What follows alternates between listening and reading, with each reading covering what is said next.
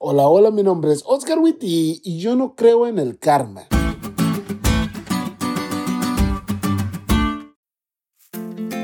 ¿Alguna vez has escuchado la palabra karma?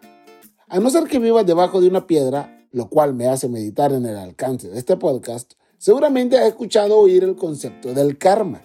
Este concepto, aunque budista, se ha vuelto muy popular en nuestra sociedad, más en los últimos años. ¿Y por qué?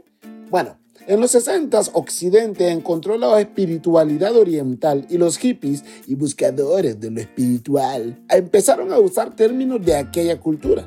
Pero no fue sino hasta unos años después que se empezó a popularizar el término karma en las masas, gracias a canciones como Instant Karma de John Lennon y muchos autores más, y series de televisión como My Name is Earl, entre otras haciéndolo hoy tan popular que películas, series, canciones, imágenes de Facebook, Instagram y otras lo utilizan.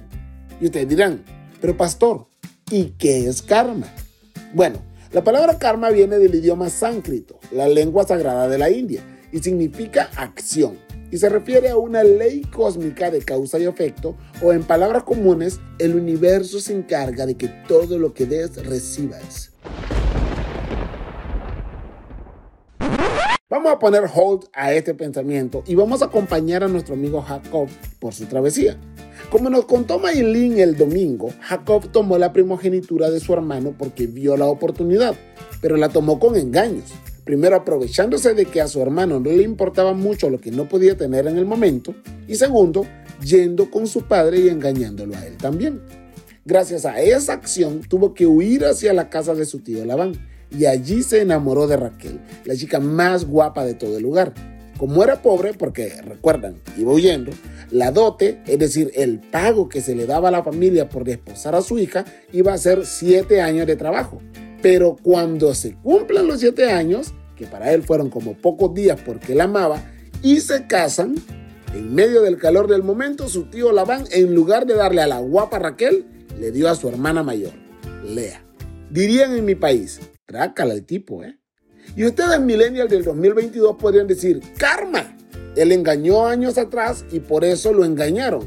Pero el karma es, según el budismo, una retribución que el universo o la energía te da. Pero eso es ridículo. Yo no creo que mi disciplina o corrección esté apostada en un frío universo que a través del karma me da lo que merezco. Y lo digo entre comillas. Yo creo que hay un padre amante que sabe corregirme, no dándome más de lo que necesito para aprender y a través de diferentes situaciones me guía por un mejor camino. A veces teniendo que pasar de nuevo por lo que ya pasé, por lo que hice pasar a otros o por correcciones nuevas. Y si no, pregúntenle a Jacob, que claramente comprende ahora lo que significa ser víctima de un engaño. Irónicamente, Dios, no el karma, le enseña a Jacob acerca de su propio engaño mediante el engaño que le hizo su tío Labán. Cuando veamos la historia de Jacob en el futuro y veamos todo lo que logró, te darás cuenta que la mano de un padre amoroso estuvo conduciéndolo, no el universo a través del karma. Y espero que cuando vos veas en retrospectiva tu vida, también veas la mano de ese padre de amor conduciendo tu vida. Yo no creo en el karma, creo en un Dios que a quien ama, corrige.